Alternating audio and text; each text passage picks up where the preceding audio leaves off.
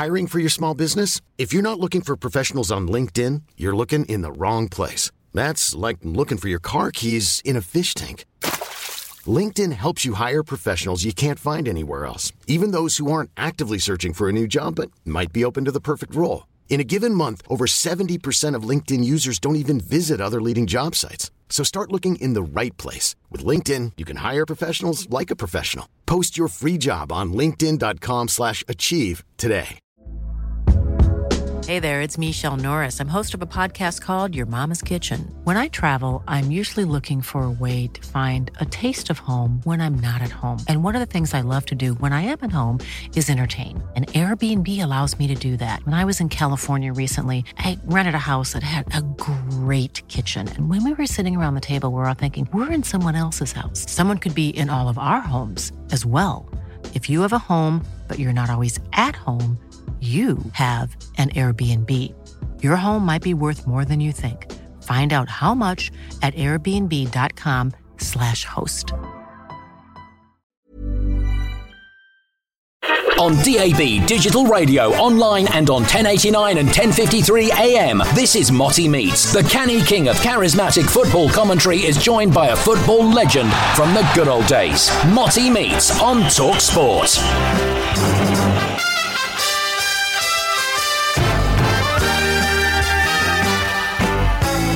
I'm John Motson, and on this edition of Motty Meets, I'm joined by the former Charlton Athletic and West Ham United manager, Alan Curbishley. We had to win that final. I thought Sunderland could afford to lose it. I couldn't afford to lose it. The club couldn't afford to lose it. Yeah, I thought that you know, hold on, if this works out, I could uh, I could be the England manager. In the end, it became untenable that I wasn't running the football club. I wasn't running my side of it. And one of the many reasons we've invited you along as a guest on Motty Meets, Alan, is because your goal, your first goal, in fact, in professional football, came along in a game I was commentating on West Ham versus Newcastle in 1975. We'll discuss that moment shortly. But first, let's look at the early years of your life. And you really were an East End boy, weren't you? Absolutely. I was, I was uh, born in Canning Town, lived uh, a mile away from West Ham Station, and about 150 yards from where we was living, Clive Charles and Johnny Charles, two West Ham uh, players at the time, lived. And uh, there was a real West Ham connection. Down my road, Chrissy Hooton lived, and uh, one or two others, the, the Oldsworth brothers, come from the same same area. So Absolutely, an East London boy. In fact, you were a boyhood West Ham fan, not surprisingly. You won England caps at schoolboy and youth level, but you weren't the only famous face in your family because your older brother Bill Curbishley is well known for his work as manager of The Who and as a film producer. And I want to take you back to a concert by The Who in May 1974 when 88,000 people crammed into the valley, bigger than any football crowd they've had since the war. Um, in fact, the largest crowd ever at the stadium. And you were there, Alan, as a badge seller. Don't tell the tax man. No, uh, my brother organised the concert. He just took the Who on, and uh, they was having this uh, concert at the Valley. It was the first time I've ever been to the Valley, and uh, I was I was 15, nearly 16, just about to join West Ham as an apprentice. And uh, so he installed a badge making machine in my mum's house. And me and my younger brother Paul, we made these badges, tons of them. And then on the Saturday morning, arrived at the valley to see all these fans camping out overnight, all around the all around the ground. And the valley wasn't what it is, is now, John. You know, it was a bit dilapidated, as we know, and and that big bank. Apparently, there was forty-six thousand people on that bank for the concert and obviously the stage went out from the main stand to, to the halfway line kick-off spot. And there was 88,000 because I think Ken Livingstone who was the uh, mayor of London at the time actually flew an helicopter over. And they could tell by, by the square inch of the photograph how many people was actually in there. And I think Harvey Goldsmith who was, who was the promoter got fined because there was too many people in there. But we did sell the badges and uh, you know who badges who badges 10 pence. We sold out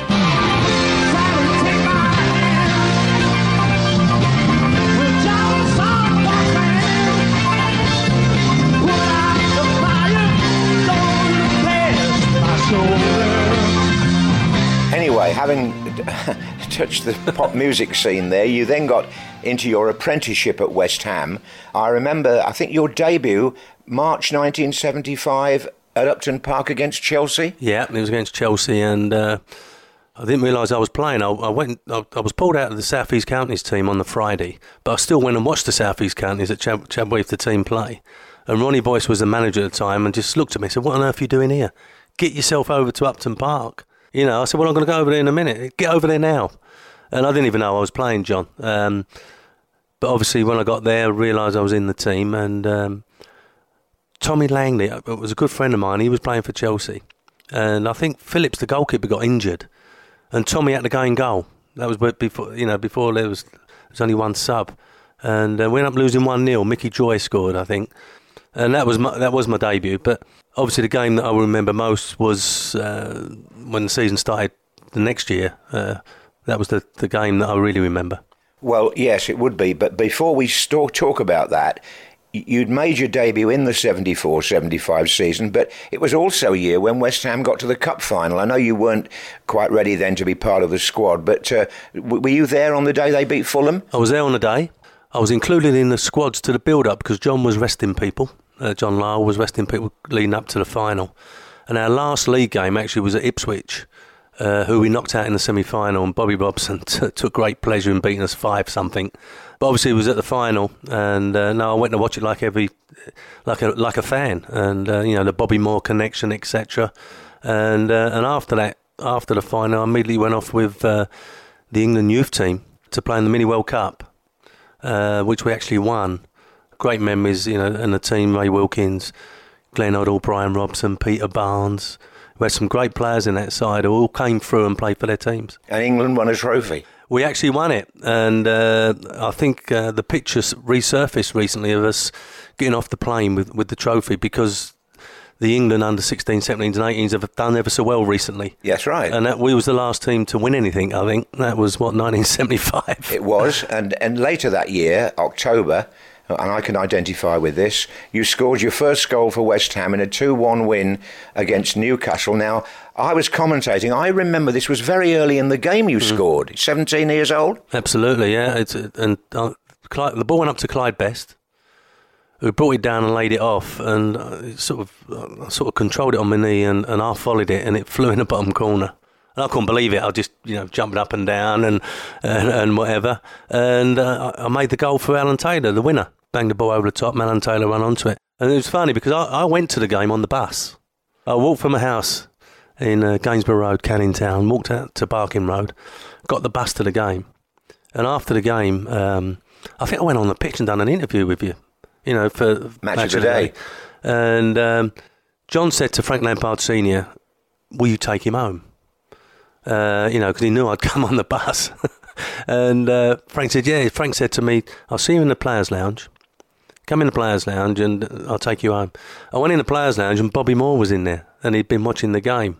So Bobby Moore and Frank took me home, took me home to mum and dad's house, and uh, you know that was that was the thing. And, and Frank said to me, "What are you going to do? What are you going to do tonight?" I said, "I'm going to stay in and watch Match of the Day," you know, as you did. Mm. And uh, you know, I got out of the car and they went off. Well, uh, you've always kept the best company, Alan. um, the following season, uh, by now you obviously established yourself in the first team squad.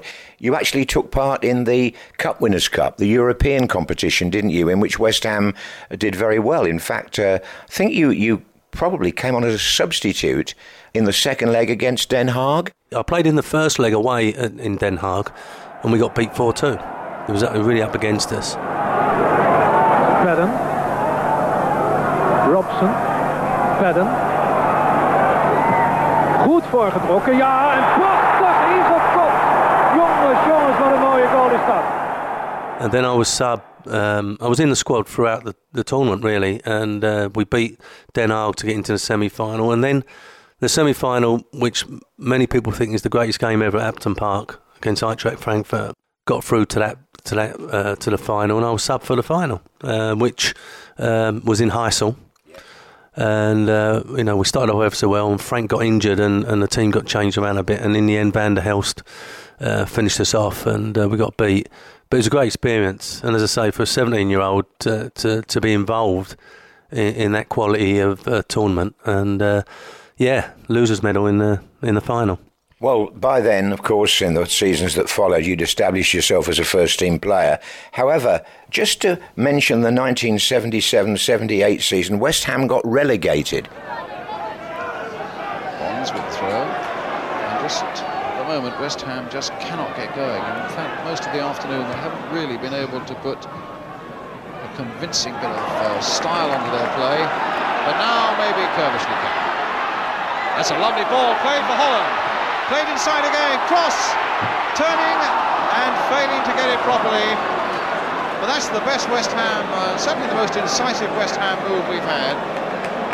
The ball played through there delightfully for Pat Holland. He hit it in low and cross didn't quite get hold of it.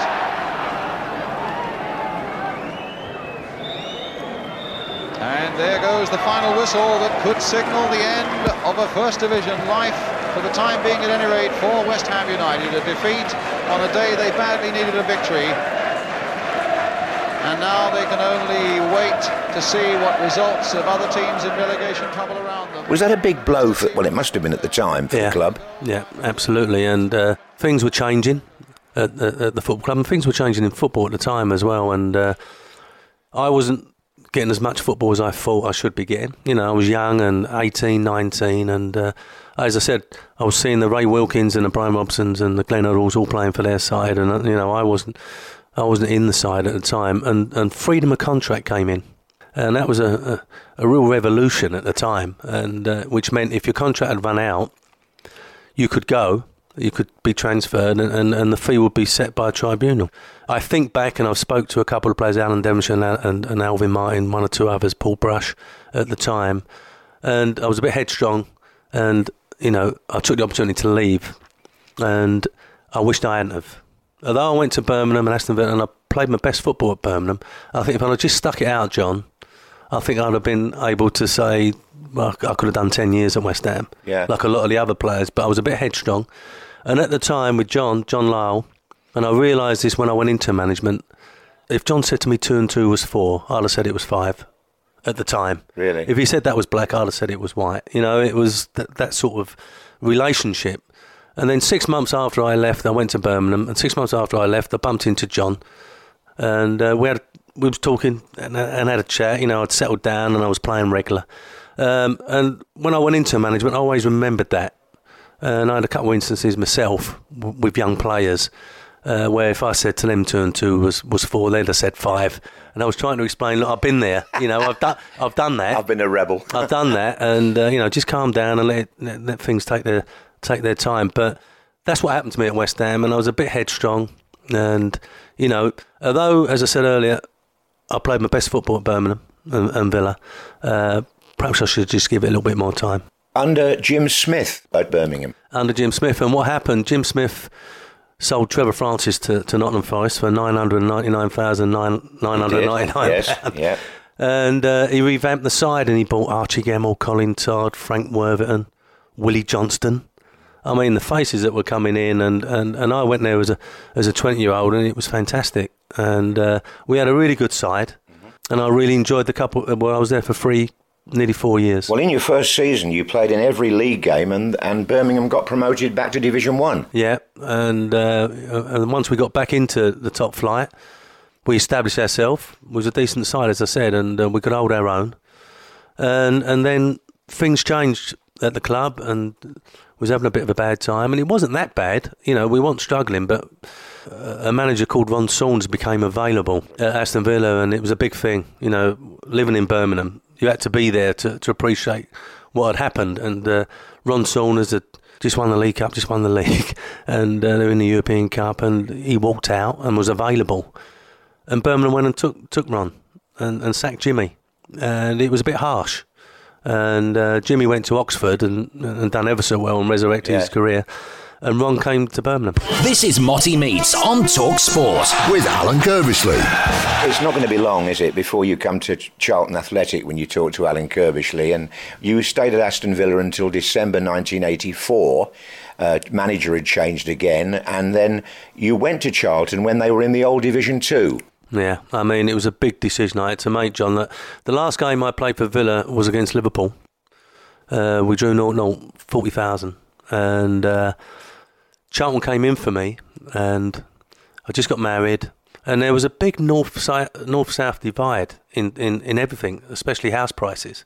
And I'd moved up to Birmingham, lock, stock, and barrel, and quickly realised that if I didn't get back to London, I may ne- never have got back to London because the house prices, the difference was incredible at the time, and you know, early 80s. And I made the decision, and it was a financial decision more than anything else. But I left the I left the top flight team, if you like, left the Premier League to join a Championship side that was in the bottom three, and it was a big gamble. And and in my mind, I was thinking that perhaps I'd go to Charlton, do well, and then I'll get another move. And I went to Charlton. We stayed up the game before the end of the season, and then Lennie Lawrence invested quite heavily in the side and um, you know brought five or six players in, and, and, then we went and won promotion. You did under Lenny Lawrence, but but I want to ask you something that happened in the meantime because only a year after you joined Charlton, they moved out of the Valley and went to Selhurst Park.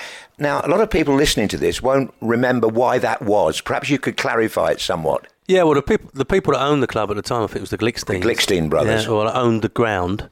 The John Fry and, and John Sunley bought the club, and they didn't own the club. You know, obviously didn't own the valley, and they were trying to buy it. They, they wouldn't sell it, and you know they got fed up with doing the repairs, etc.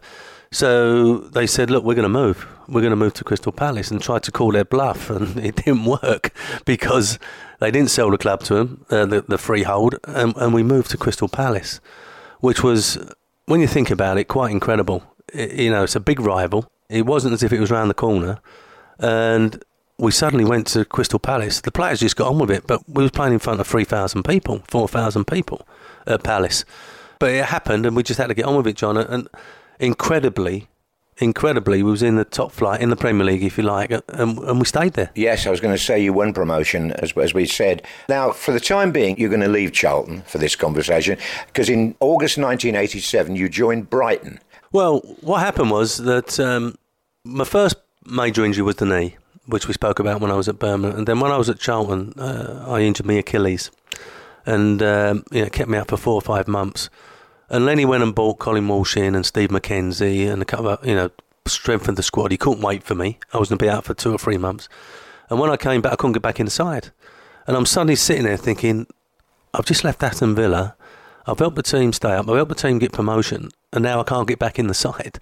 And I needed to play and uh, I was desperate to go and play and get out on loan somewhere. But then when Brighton came in, I decided to move there and uh, to play play for Brighton. I'd done three years at Brighton, and, and Lennie Lawrence, who sold me, then brought me back as player coach uh, for the reserves.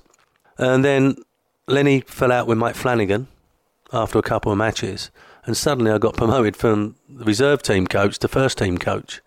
And that's how my Charlton managerial career started. In 1991, Lenny Lawrence left Charlton to become Middlesbrough manager, and you and Steve Gritt took over first of all as joint managers. Funny enough, I think there was a there was a joint managers at Spurs at the time. I think it was Ray Clemence and um, Doug Livermore. Doug Livermore, I think. Yeah, it was some, something that perhaps had been fought up, and and um, Lennie was actually negotiating a transfer of a Middlesbrough player at the time, and um, as he was doing a transfer, trying uh, Alan Kernaghan it was as he was doing a transfer and we was on, on holiday, they offered him the job to be Middlesbrough manager.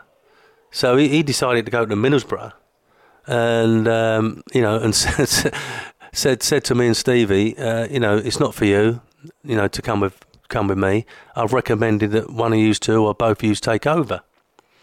And the club was in financial trouble, and uh, we had no ground. We are supposed to be going to Upton Park uh, for uh, for six or seven games, and, and then we was going to get back to the valley and uh, and whatever, and it was a real mess. But the club decided to give me and Stevie the job. We was both contracted as players. I was first team coach, and, and Stevie was reserve team coach, but they gave us the job. And when I look back, John, at um, everything that's happened to Charlton, I think that the job me and Steve done actually saved the club because we went to Upton Park. People thought that perhaps we was going to foul and we kept the thing going. We actually finished seventh that year, just outside the playoffs. In the second season, we was in we was second in the league when we sold Robert Lee to Newcastle, who were top, Kevin Keegan, and we sold a young boy called Anthony Barnes to Chelsea, and that with the with the the owners at the time, all the money that was collected got us back to the Valley, and I think if we hadn't have been successful in that eighteen months, me and Steve, uh, and the club would have perhaps struggled, then we wouldn't have got the investment that took us back to the Valley. In the summer of 1995, the Charlton chairman then, Richard Murray, made you the sole manager.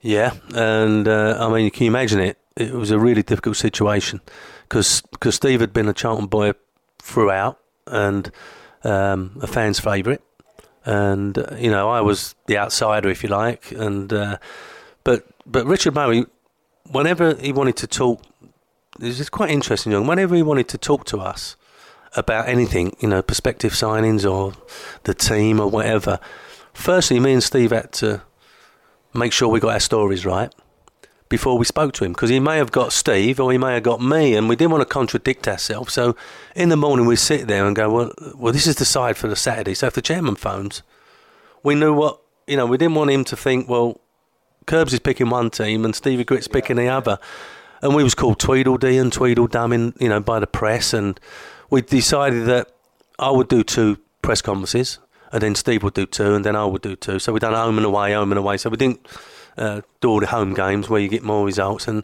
you know, we fought really long and hard about it, but but Richard Murray decided that he'd had enough of that, and he he offered me the job. And he said to me, if you don't take it, um, if you decide you don't want it, I'm moving elsewhere. Jimmy Smith at the time was the chairman of the league managers, obviously my old manager. So I phoned Jimmy up and I said, look, I've got a bit of a quandary here. I've got a bit of a problem. This is what's going on. And Jimmy's advice was, look, if the if the chairman wants you to be the manager, you've got to take it. Um, is he going to look after Steve in terms of contracts and whatever?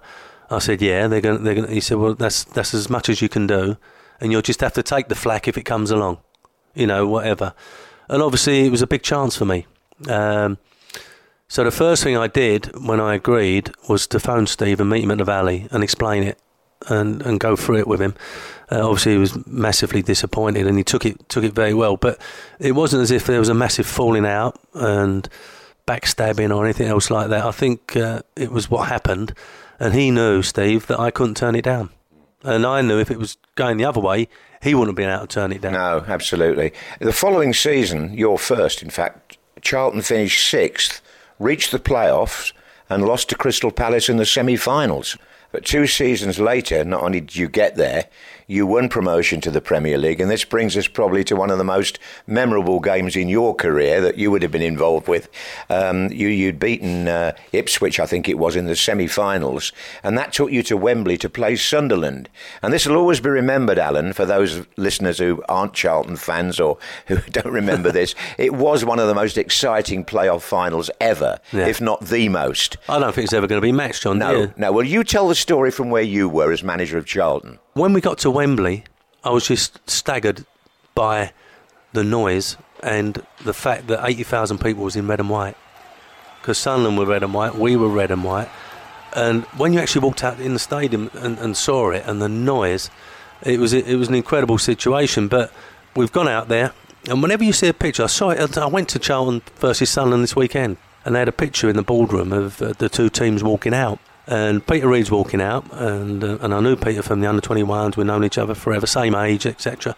He's walking out, and I'm looking as miserable as sin, and so is the team. And the reason by that is because I said to the players, "Listen, I've seen loads of teams walk out at Wembley. I'm all concerned about where their families are sitting and this and that, and they're soaking up the atmosphere and they're waving to people. I want none of that. I want you all to be focused and make sure you're ready for the start. Forget what's going on."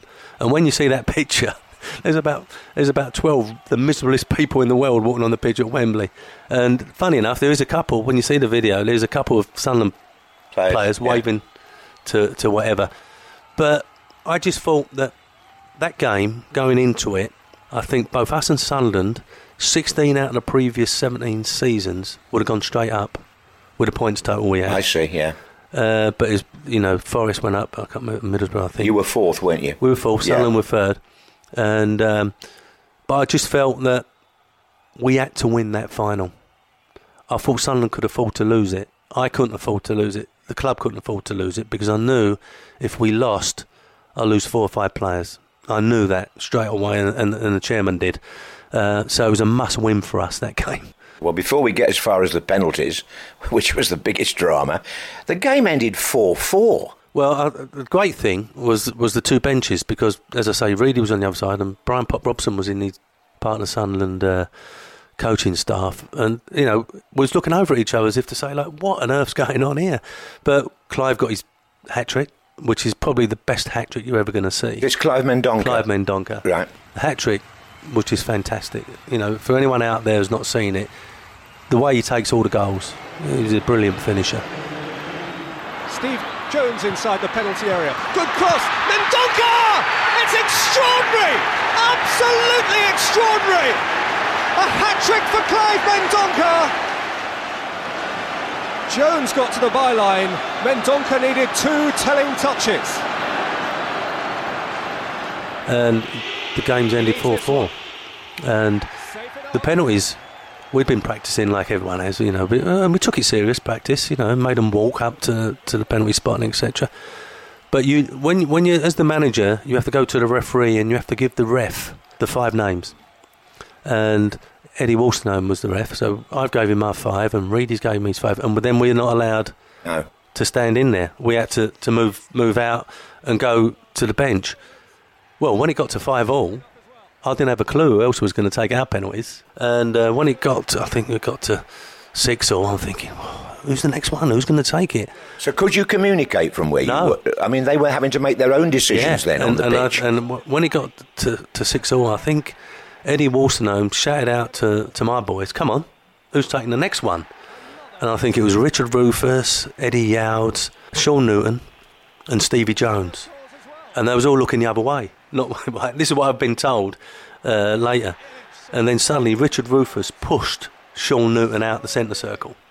And when you see it again, Sean Newton jogs all the way to the penalty spot because I think he's absolutely shaking. and I've never seen Sean take a penalty before, ever. Anyway, he takes his penalty and he scores. Robinson for Charlton. 6 5.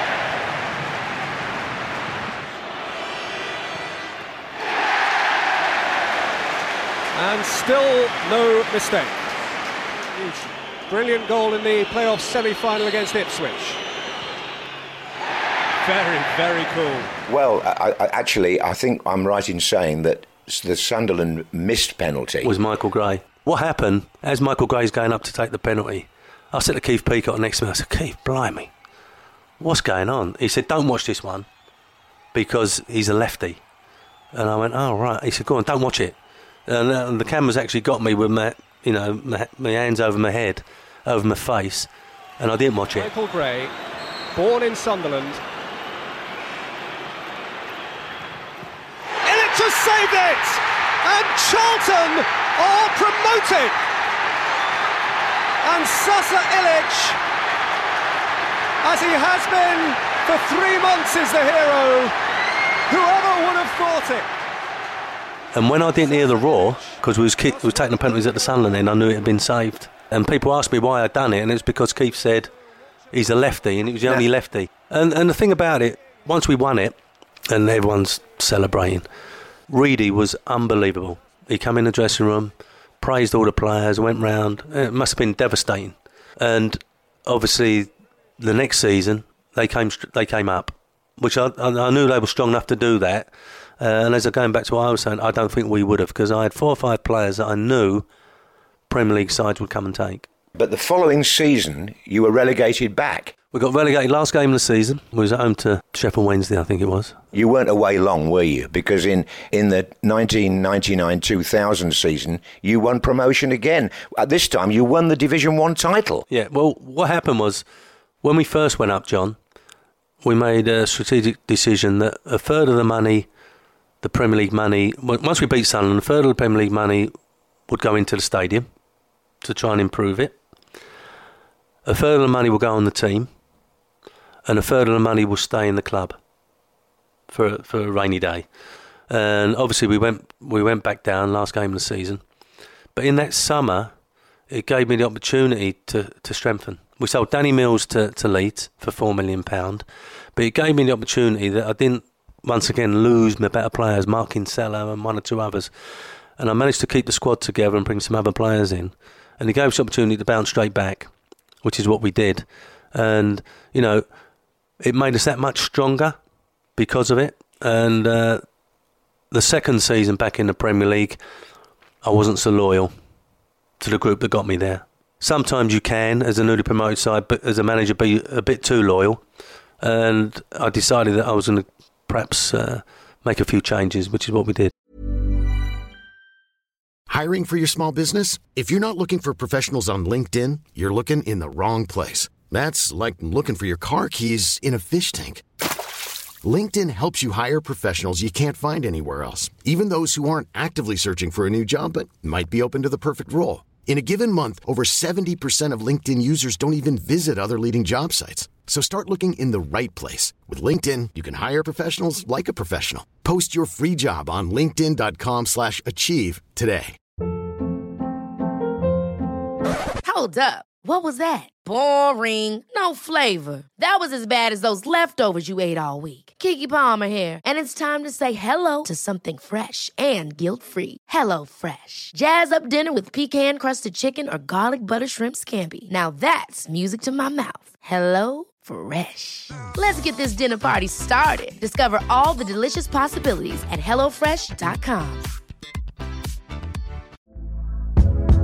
Hey there, it's Michele Norris. I'm host of a podcast called Your Mama's Kitchen. When I travel, I'm usually looking for a way to find a taste of home when I'm not at home. And one of the things I love to do when I am at home is entertain. And Airbnb allows me to do that. When I was in California recently, I rented a house that had a great kitchen. And when we were sitting around the table, we were all thinking, we're in someone else's house. Someone could be in all of our homes as well.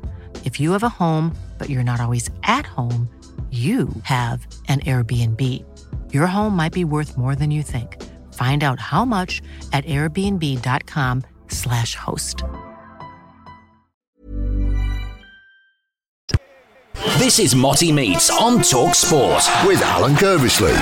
Now, you went on then and had several successful seasons uh, in the Premier League. Let's be honest. I mean, I've got the league positions here. I mean, 12th, 7th, 11th, and 13th. Hmm. Now, I want to ask you something about the, the season you finished 7th, which was 2003 4, because your assistant was Mervyn Day. Yeah. And I knew Mervyn quite well, and I used to come down and see the two of you, didn't I, in the office? And, and I always remember on the last day of that season, when the league positions were put up, you know, in, after the game, you'd finished seventh. And I said, Mervyn, this is fantastic, isn't it? I mean, what an achievement for you and Alan. And do you know what he said to me? He said, Our next problem, John, is expectation. Yeah. Do you yeah. understand that? Absolutely, because that season was the strongest side probably I had. We beat Chelsea Boxing Day 4 2 at the Valley and we were fourth. And Ranieri was the manager at Chelsea. And the next day he, he made a bid for Scott Parker. But they made a derisory offer, Chelsea, and it was wrong. We, it wasn't a question that we was going to keep hold of him. We just felt it was right that we got the right fee, and it dragged on for, for two weeks. I remember Paolo Di Canio was at the t- in the team at the time, and he came to see me. Matt Holland, who was the captain, come and see me. and said, "Look, you got you got to let Scott go." I said, "I know I've got to let Scott go, but I've got to get the right money." And what happened was it went on for two or three weeks, and relationships soured with with Scott and whatever. But we got our fee, which was twelve million.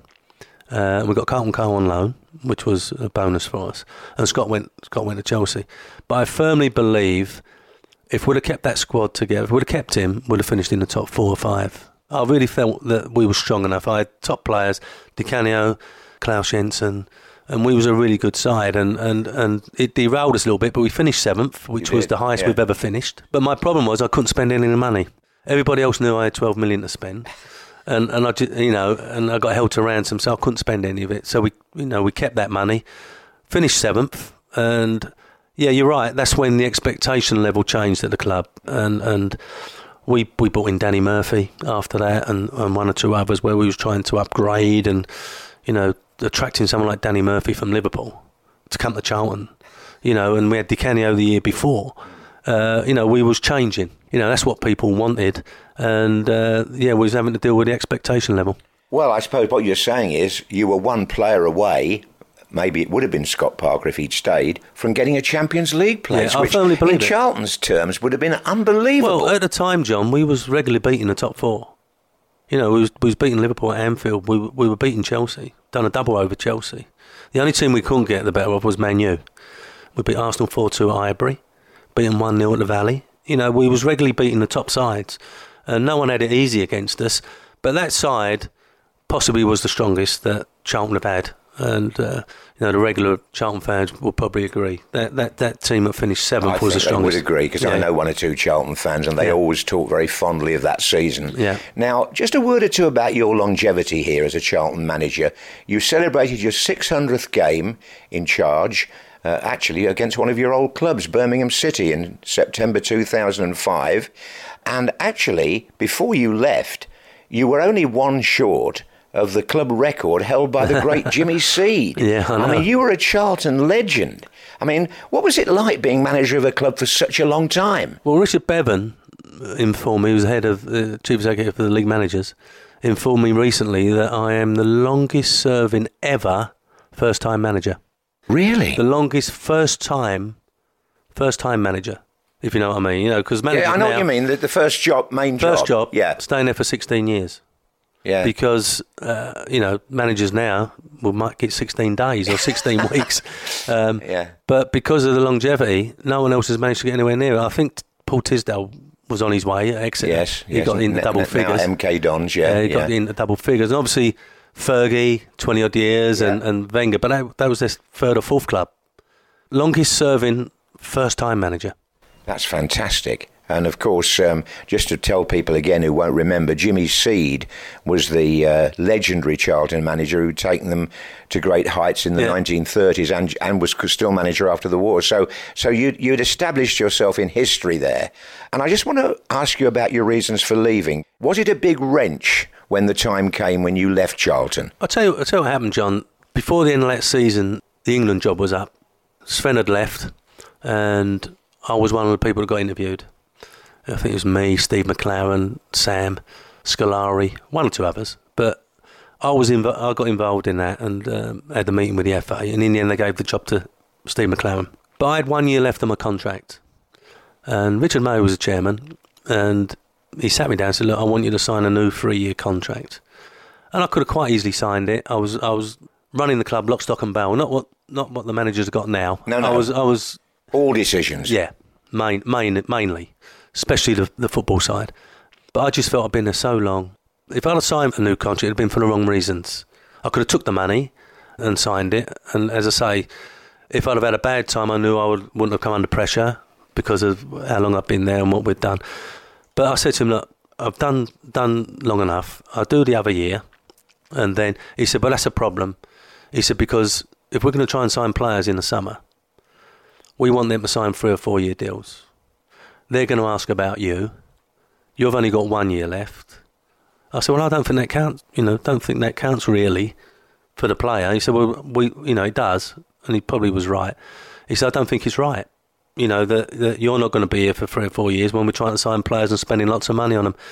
And as we was having the conversations, because of the England thing, I was having the conversations. It, it it just materialised over over a week or so that perhaps it was best that I left. And the more I think about it, it was probably the right decision for, for all sorts of reasons. And it culminated on the Friday before we was playing Blackburn at home. And it was done. You know, I was going to, you know, we agreed that I was going to leave. Richard wanted to, to announce it the next day against Blackburn. I hadn't even told my staff what was going on. Gone into the Blackburn game. I told the staff, told the players, um, you know, I was leaving at the end of the season. And the one reason, apart from anything else, was to give the new manager the opportunity to come in and get and get his feet under the table and have all that summer and pre-season to work with the players and, and, and, and have a bit of a, a better a better chance of it. We then went to Old Trafford, my last game of the season, and uh, you know, last game, and uh, that was it. You know, I left, and you know, suddenly when when the new season came around, I wasn't doing anything. Charlton first game was away at West Ham, which was quite ironic. Um, but suddenly, I, I wasn't working, and you know, the start of the season was was a bit bit strange for me. But you know, I'd left, and now it was up to someone else to take over. Uh, and uh, Ian Dowie went in there, and it's quite interesting. I just said to, to said to you that you know I'd been at Charlton for 16 years. I think they gave Ian 16 games. Just want to go back for a minute, Alan, to the England interview. Full marks for getting it on the shortlist, if you see what I mean. But did you go into that interview thinking, "Yeah, I've got a, I've got a fighting chance of being the England boss here"? Well, yeah. I mean, what it was, I, I met Brian Barwick, and it was just like a, a coffee and biscuits, just to have a chat. Um, but it got leaked, and it was suddenly in the Sunday papers, and uh, we were playing that that afternoon a live game for Sky. It got leaked Sunday morning that we we had the meeting, but the chairman knew about it. You know, it wasn't. Uh, you know, they asked permission, but when they had the round of first interviews, uh, I couldn't go. We had a game. We had an FA Cup replay. I couldn't go to it. Sam went to it, and I think Steve and, and whatever. So really, my my interview was at the FA, and um, I just got the feeling when I got in there they'd already made their mind up, you know, and, and it was more of a courtesy thing that I was on the short list, and because I missed the first interview, perhaps it went against me. But yeah, I thought that you know, hold on, could, if this works out, I could uh, I could be the England manager. I'm not too sure if, if, if, I was ready for it. So I had my interview. Uh, they decided to give it to Steve because Steve had been working with Sven, and they want I think they wanted that continuity and that, and that was it. This is Motty Meets on Talk Sport with Alan Curbishley. So when you left Charlton, you had that period, as you said, out of work or not, not doing anything. And then in December 2006, and this must have been a club, even after what had you done at Charlton, this was still a club, another club close to your heart. You were appointed manager of West Ham. Well, yeah, I mean, it was it was my dream. And, and in, in all fairness, John and honesty, they came after me before that when uh, when Harry left, and uh, I didn't think I was ready. Funny enough, this was three or four years before. Um, I think they gave the job to Glenn Roeder in the end. I think, um, but they came after me then. But I decided to stay at the stay at Charlton, uh, and, and the main reason was I didn't think I was ready to take on what it meant taking on a, a club. Uh, no disrespect, but a, the club the size of West Ham, and, and you know, West Ham is one of the top 20 clubs in the world in terms of uh, gate and uh, prestige and, and also the expectation level and everything else that goes with it. So I didn't think I was ready when they first came after me, but I did think I was ready this time. Sacked Alan Pardew after getting beat 4 0, I think, at uh, Bolton, I think it was. And they came after me, and, and yeah, I agreed to go. And I went in in December I think we had 14 points from 17 games. It was in the bottom three. You looked certainties to go down. Well, I looked at the squad.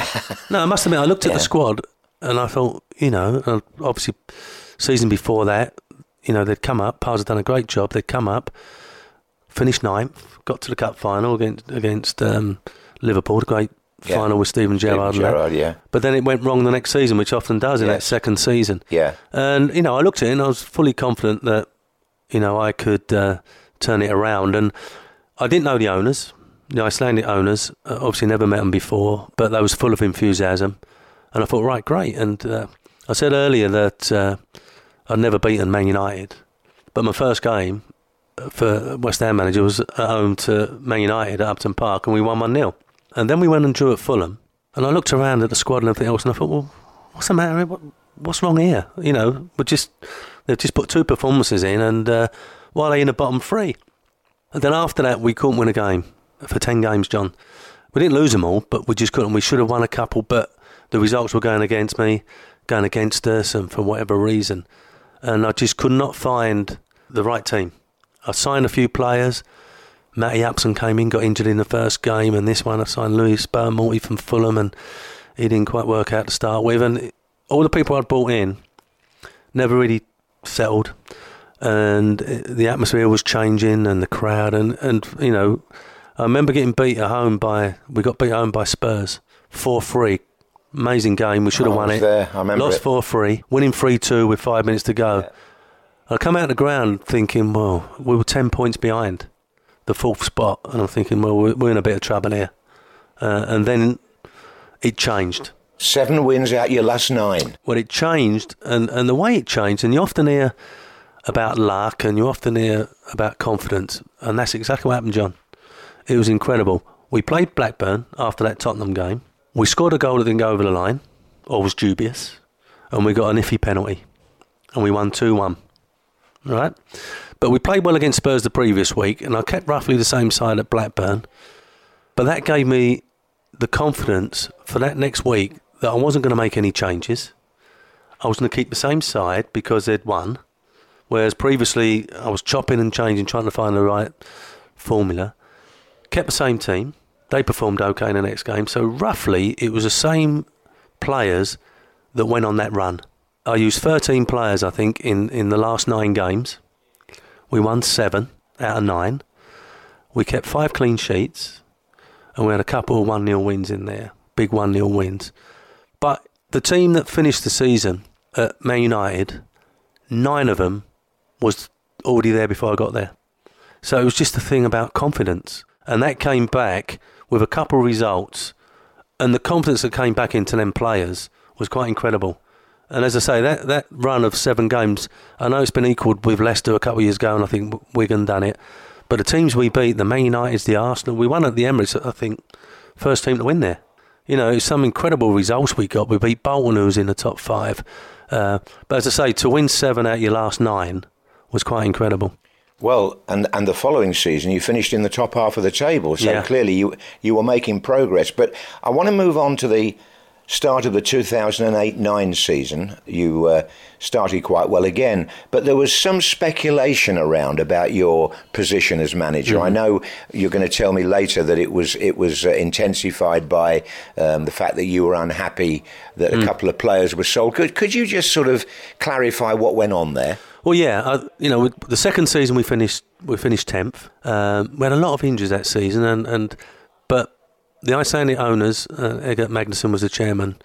We decided to invest in players that had European experience, were young enough to be at the club for, for three or four years, and perhaps we'd get a bit of return if we if we sold them, and they would attract other players.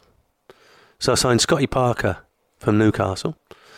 I signed Craig Bellamy from Liverpool, uh, Kieran Dyer from Newcastle, and a couple of other players that we thought would be 22, 23. They'd be around for some time, and if we'd done well, they'd attract other players to come to the football club. And, and the Iceland owners felt that we should be a top six club with the crowds and, and everything else. And we finished 10th, and we started the next season. I know we only played three or four games, but we were fifth in the league. And the club uh, we had the financial crisis in 2008, and the Icelandic banks uh, took, you know, took a big hit, and they lost control of the club. The creditors wanted their money, etc. I didn't know at the time when I signed for the club that they lent a lot of money to buy it. It wasn't, you know, cash or whatever, and uh, you know the creditors wanted their money. So, so they asked me to sell players. They wanted to, they wanted to get a certain amount of money, and I was happy to sell players. Um, we had a big squad because I brought players in. But the season has started. They wanted me to get wanted me to get to X amount. I got nearly there, and we played Blackburn at home. I think we beat them four one. I think, and the international break was coming up, and they was trying to sell a player, and I asked them not to because I had lots of injuries. I said, if you, I said, don't sell anymore. We're fifth in the league. We've got a really good next couple of fixtures coming up. Leave it to the to January transfer window, and I will get your money, and I'll get you a bit more but they wanted to sell sell the player, and I, and I said to them, "Look, you better have a look at my contract because it basically said I had final say." And what was happening, because I was trying to sell players, agents were getting involved, and the agents knew that perhaps I was trying to sell. The players were coming to see me. West Ham players were coming to see me, saying that you're trying to sell me, and I'm saying, "No, I'm not. You are because." my agent knows that you've been talking to other clubs about, you know, it, it- you know what football's like, John. So every day I was having a, a battle with with with my players. Firstly, who thinking I'm trying to sell them, and then with the people in charge trying to stop them trying to sell them. And in the end, it became untenable that I wasn't running the football club. I wasn't running my side of it. And I had to make a big decision. And obviously, being a West Ham boy, a Canning Town boy, played for West Ham, waited for this job. It was the job I wanted. And suddenly I had to make a really big decision. And some will say I made the wrong one. I should have just stuck it out and got on with it. But I made the decision and uh, decided that you know they they made my uh, position untenable, and I left the football club. And you know, ironically, I think uh, Gianfranco Zola came in. They made a couple of signings. They sold George McCartney to Sunderland, and with that money, made a couple of signings. So, you know, they were desperate for money, but they they spent quite a bit of it. And in that January transfer window, they sold Craig Bellamy at Man City. They sold Matty Etherington to, to Stoke, and they sold uh, another player. They took in about 20 million in that January transfer window, which could have been done if Arsenal would have been there. Perhaps wouldn't have sold that amount, but you know they'd have got their money what they needed. And you know, at the end of it, I've come out of there thinking, you know what, I had a really good side, but I just felt that I wasn't in charge anymore, and the players knew that, and it, it just didn't have the right mix and the right atmosphere at the club. You actually won a case for constructive dismissal, didn't you? Yeah, I won the case, but what happened? It took a year. The Premier League, funny enough, had the process in place for managers that got sacked, but they didn't actually actually have the process in place for a manager that resigned, right? And and Richard Scudamore, it took a bit of time to try and organise. And funny enough, there was a spate of managers resigning because soon after I resigned, Kevin Keegan resigned at Newcastle, and I think Martin O'Neill resigned at Villa. So suddenly there was three managers that had not been sacked, which was quite straightforward. They'd resigned and the process and the way that it was going to be sorted out and the industrial tribunal or whatever, it wasn't really in place. And it took me a year to get it sorted out. And, and I think in that year, perhaps a bit of damage had been done. Uh, I wasn't around, and, and, and you know, why did he leave? Oh, he wouldn't sell a player and all that sort of thing. So, you know, after he got sorted, it was something like 14 months, which would never be the case now. No, no. And I think they've done a lot of damage. Well, uh, funnily enough, that brings me on to the big question at the uh, towards the end of this. It's 10 years, Alan, since you left West Ham. All right, say nine years since the case was settled. And you've never gone back in. Well, that's down to me, John. Well, you tell me about yeah, it. Yeah, that's down to me because uh, I was made offers. What happened, it took the 14 months. Uh, and then once it was sorted out, I was free to, to perhaps. Uh, and I thought with my record, uh, 10 years in the Premier League, that perhaps a Premier League club would be the next job I would get.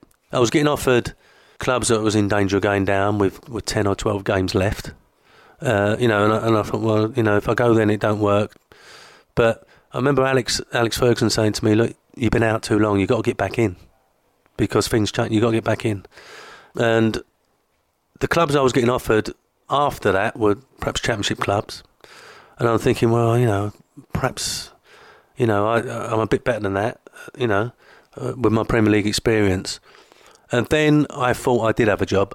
I won't tell you who it was, but I thought I had it, a Premier League club, uh, only for it to be took away after three meetings. They gave it to someone else. And then suddenly you're out for three or four years. Suddenly, new owners, agents, different people involved at football club, and then suddenly you're, you're, you're out of the picture. And then I started doing uh, the media stuff, the TV, and etc. And then suddenly I'm in a different different lifestyle. I did go back to Fulham two stints there, didn't yeah. you, as an advisor? Yeah, which I think was a really good role for an experienced manager to perhaps go in and help an inexperienced manager if they don't think it's a threat but can offer a bit of advice, especially how to deal with a board, how to deal with this thing or, or this disciplinary thing or, or whatever. And, and, I thought that was a really good role uh, for me. Uh, but it didn't, didn't quite work out. And, uh, you know, now, as you say, you're out so long now, you're out. You know, but mainly or mostly that's down to me. Do you still hanker for the involvement? Do you miss the I buzz? Do. I do. When I go to a game like I did on Saturday, uh, when I watch Charlton play uh, Sunderland, yeah, I do. But I look at what what is going on now in football and the pathway of of getting perhaps into the Premier League. For the for the British manager, you've got to win promotion. You're not going to get elevated like perhaps the guy at Everton Silva. You're not going to suddenly be put into a big club like that. You got Sean Dyche one promotion you know, you've got Eddie Howe one promotion and Chrissy Hughton having to stay there. Oh, okay, Roy Roy Hodgson's gone to, to Palace, but vastly experienced manager. He got elevated in. But all the other British managers now seem to have to win promotion from the Championship to get into that Premier League. And it's a lot more difficult uh, than perhaps it was. But yeah, if I look back, absolutely gutted what happened to me at West Ham um, and wished it hadn't have happened to me. But then perhaps I should have took a different route you know, jumped back in and got back in, got back on the merry-go-round, if you like, and, and perhaps I'll still be managing now. But my life has changed, and I see a lot more of my family than I ever did. So it's a little bit different for me now. You're 61 now, Alan. I still think you've got a lot of time. you've got a wealth of experience, haven't Well- you? We've just been through all those years of football management. I mean, I'm sure there's somebody somewhere who could make very good use of your Yeah. experience and and and, and Well, you know what the interesting thing is, I said to you before, I think I'm still in the top 10 of uh, Premier League managers in appearances because they don't, the managers don't get 10 years anymore in the Premier League. You know, they're in, and if they're not successful, they're out, and that's the that's the nature of the game at the moment. And I can't remember who it was recently. Pochettino got into the 100 club because he'd won 100 games in the Premier League. Well, I'm in that. Listen, you've done more than that. Alan, I hope you do get back in some capacity. It's We'll been see. great talking to you. Thank you very much. Okay. The undisputed world heavyweight champion of football commentators in another knockout interview. Motty meets on Talk Sport.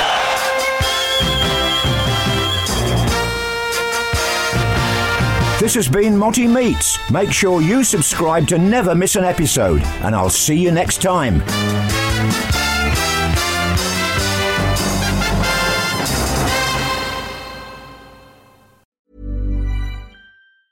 Ever catch yourself eating the same flavorless dinner three days in a row? Dreaming of something better? Well, HelloFresh is your guilt-free dream come true, baby. It's me, Keke Palmer. Let's wake up those taste buds with hot, juicy pecan-crusted chicken or garlic butter shrimp scampi. Mm. Hello Fresh. Stop dreaming of all the delicious possibilities and dig in at HelloFresh.com. Let's get this dinner party started.